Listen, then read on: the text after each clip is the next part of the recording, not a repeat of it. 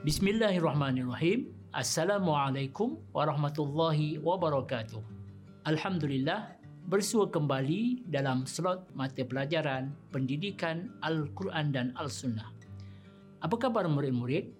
Saya guru anda yang akan berkongsi info dan maklumat berkaitan dengan bidang ulumul hadis. Murid-murid yang dihormati sekalian, hadis adalah sumber kedua penting selepas Al-Quran kita menjadikan hadis sebagai salah satu rujukan dalam pengambilan hukum dan juga menyelesaikan masalah yang berlaku. Dalam proses rujukan itu, perkara yang kita perlu tekankan ialah kesahihan hadis itu serta terhindar daripada unsur-unsur penyelewengan yang boleh merosak dan menjatuhkan martabat sesebuah hadis tersebut.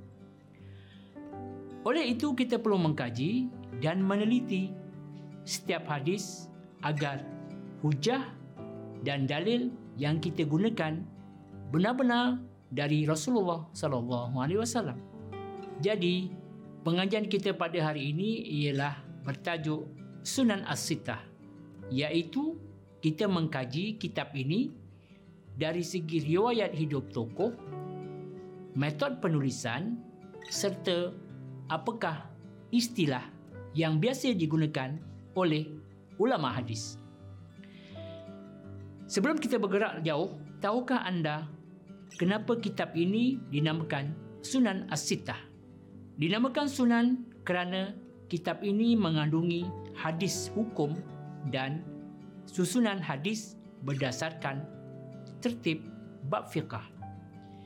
Manakala dinamakan Sittah pula kerana kitab ini merangkumi enam buah kitab hadis iaitu Sahih Al-Bukhari, Sahih Muslim, Sunan Abu Daud, Sunan At-Tirmizi, Sunan An-Nasa'i dan Sunan Ibnu Majah. Murid-murid yang dihormati sekalian, selepas daripada anda mendengar dan mengikuti pembelajaran ini, anda akan dapat mengetahui perkara berikut. Dapat menyenaraikan nama-nama kitab Sunan As-Sittah beserta penyusunnya. Dapat mengetahui riwayat hidup penyusunan Sunan Sittah yang terdiri daripada ulama hadis tersohor. Membezakan metod penyusunan beserta kandungan kitab. Membezakan istilah periwayatan yang biasa digunakan oleh ulama hadis.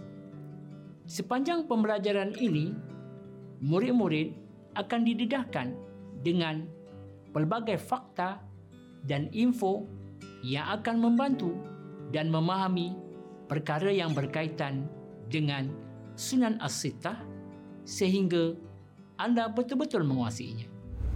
Alhamdulillah, kita teruskan pembelajaran kita dengan menerangkan apakah Ta'rif Sunan Asita. Untuk makluman anda, Sunan Asita ialah enam buah kitab hadis yang masyhur yang disusun oleh ulama hadis terkenal. Murid-murid yang dihormati sekalian, mari kita lihat penyusun bagi kitab Sunan Asita ini. Imam Bukhari penyusun bagi Sahih Al-Bukhari. Imam Muslim penyusun bagi Sahih Muslim. Imam Abu Daud penyusun bagi Sunan Abu Daud. Imam At-Tirmizi penyusun bagi Sunan At-Tirmizi. Imam An-Nasa'i penyusun bagi Sunan An-Nasa'i. Imam Ibn Majah penyusun bagi Sunan Ibn Majah. Tahukah anda dalam dunia Islam Kitab Sunan As-Sittah ini adalah kitab hadis kedua yang disusun selepas kitab Al-Muwatta' karangan Imam Malik. Murid-murid yang dikasih sekalian, untuk lebih memahami topik ini, mari kita lihat satu persatu riwayat hidup penyusun kitab ini. Pertama, Imam Al-Bukhari, penyusun Sahih Al-Bukhari. Murid-murid, nama penuh beliau ialah Abu Abdullah bin Ismail bin Ibrahim Al-Ju'fi Al-Bukhari. Beliau dilahirkan pada tahun 194 Hijrah di Bukhara yang terletak di Khurasan, Uzbekistan dan wafat pada malam Aidilfitri pada 256 Hijrah dalam usia 62 tahun. Beliau merupakan seorang anak yatim dan mula mempelajari hadis semasa di Kutab iaitu satu ruangan di bahagian masjid untuk kanak-kanak kecil belajar membaca dan menulis.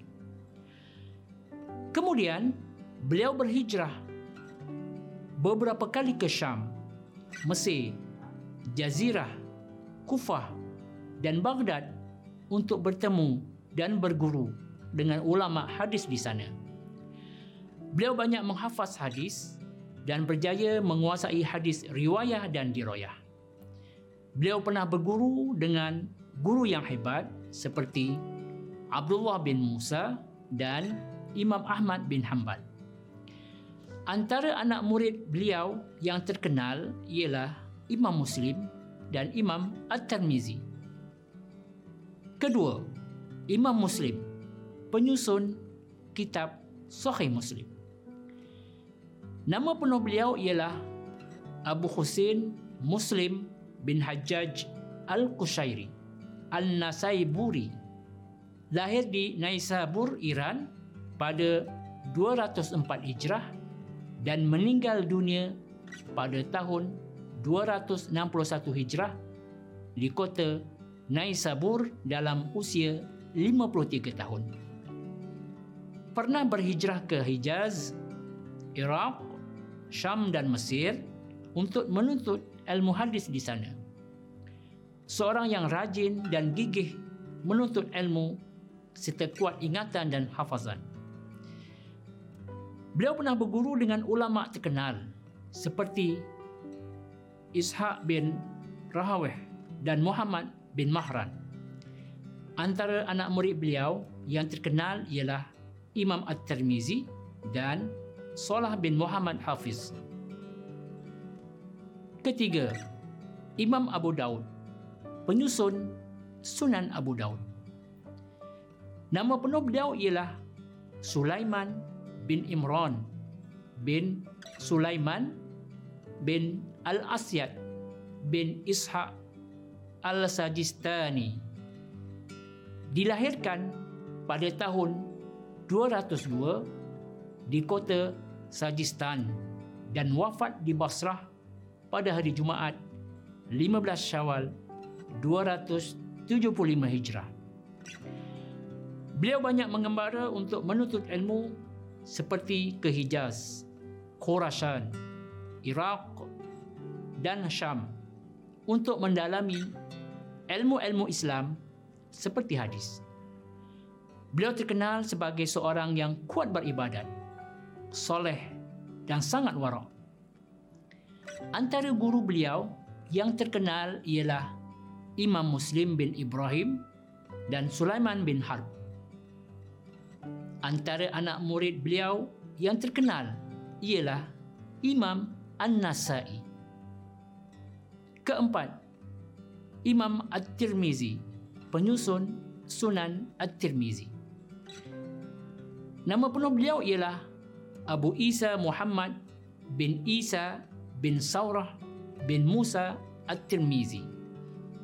Lahir pada tahun 209 Hijrah dan meninggal dunia pada 279 Hijrah di Turmus, satu daerah di Uzbekistan. Beliau selalu mengunjungi ulama hadis yang terkenal di Hijaz, Iraq dan Khurasan untuk mendengar, menghafaz dan mencatat hadis yang disepakati daripada mereka. Murid-murid Imam At-Tirmizi terkenal dengan sifat terpuji seperti kuat ingatan, zuhud dan warak. Antara gurunya yang terkenal ialah Imam Al-Bukhari, Imam Muslim dan Imam Abu Daud. Kelima, Imam An-Nasai, penyusun Sunan An-Nasai. Nama penuh beliau ialah Abu Abdul Rahman Muhammad bin Su'aib bin Ali Al-Khurasani An-Nasai. Beliau lahir pada tahun 215 Hijrah di Khurasan dan meninggal pada tahun 303 Hijrah. Ada pendapat yang mengatakan beliau meninggal di Makkah ketika menunaikan haji di sana. Beliau mula mempelajari ilmu Islam dan berguru lebih setahun lamanya dengan Qutaibah bin Sa'id di Khurasan. Kemudian beliau memulakan pengembaraan beliau ke wilayah lain seperti Mesir, Hijaz, Iraq dan untuk menuntut ilmu agama terutamanya ilmu hadis, riwayah dan dirayah. Semasa hidupnya, beliau suka berpuasa. Manakala waktu malamnya, beliau rajin bertahajud dan membaca Al-Quran. Beliau pernah berguru dengan ulama tersohor seperti Imam Ahmad bin Hanbal serta Ishaq bin Rahawih. Antara anak murid beliau yang terkenal ialah Abu Qasim At-Tabrani dan Abu Ja'far At-Tahawi. Keenam, Imam Ibn Majah, penyusun Sunan Ibn Majah. Nama penuh beliau ialah Abu Abdullah Muhammad bin Yazid bin Majah Al-Qazwini. Beliau dilahirkan pada tahun 209 Hijrah dan meninggal pada tahun 73 Hijrah. Kesungguhan beliau untuk mempelajari dan mendalami bidang ilmu hadis menyebabkan beliau menjelajah ke beberapa buah negara seperti Iraq, Hijaz, Syam, Mesir dan Kufah untuk mencari, mengumpul dan berguru dengan ulama hadis di sana. Beliau seorang yang sangat jujur kuat hafazan serta luas ilmu pengetahuan terutamanya mengenai hadis dan periwayatannya. Beliau pernah berguru dengan ulama seperti Abu Bakar bin Abi Shaybah dan Muhammad bin Abdullah. Antara anak murid beliau yang terkenal ialah Abu Hasan Al-Hattan. Alhamdulillah, kita sudah mempelajari riwayat hidup tokoh ulama hadis yang hebat dan tersohor.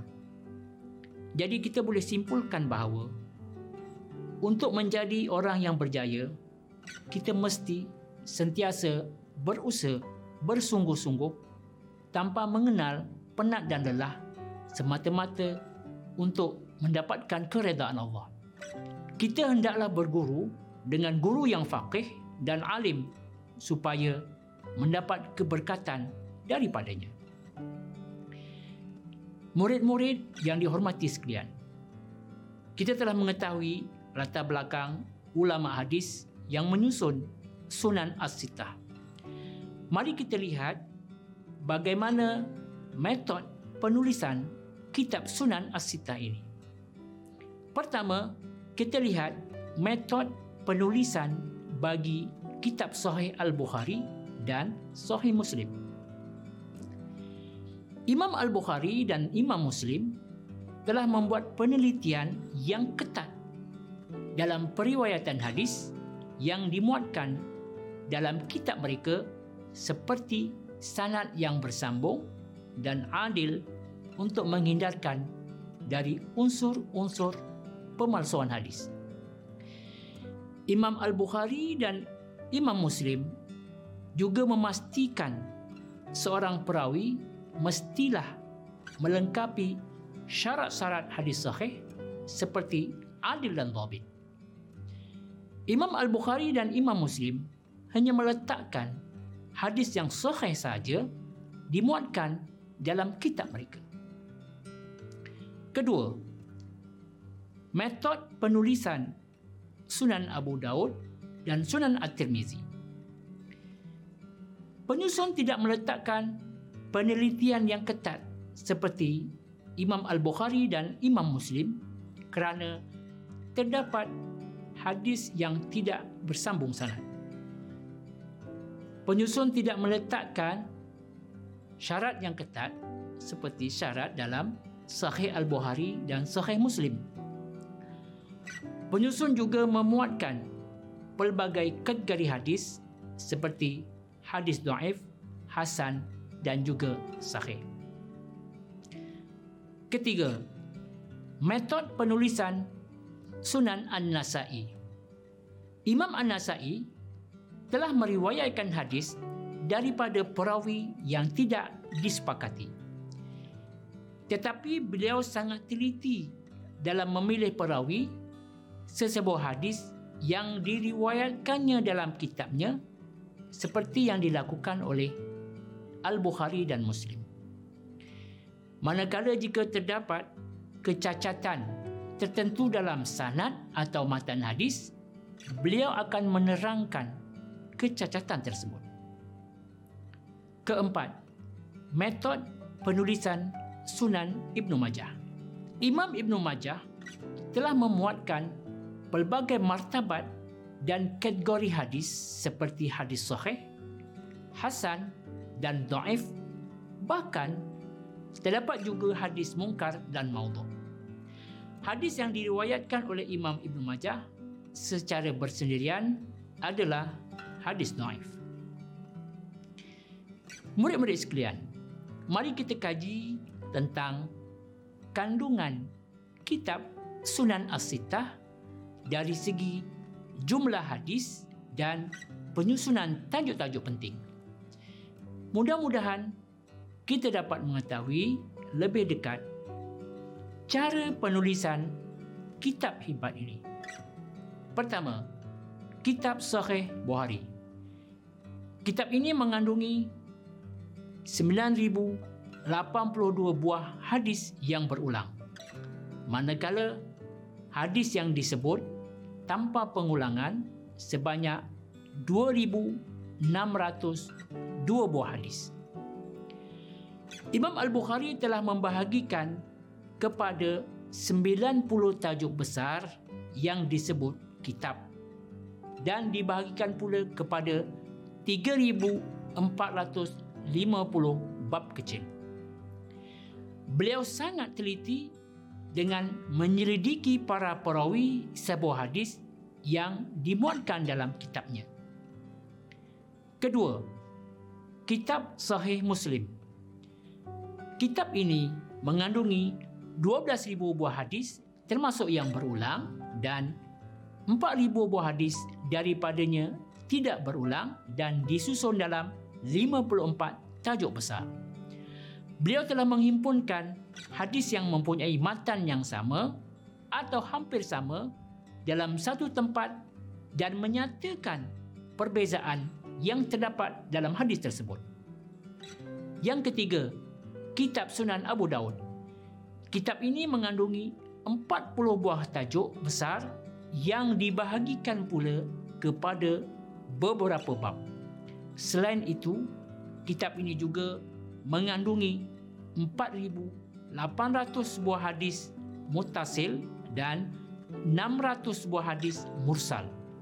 Di samping itu, Imam Abu Daud telah memperkenalkan beberapa istilah baru dalam meriwayatkan hadis seperti yusbihuhu, yuqarribuhu atau wahnun syadid.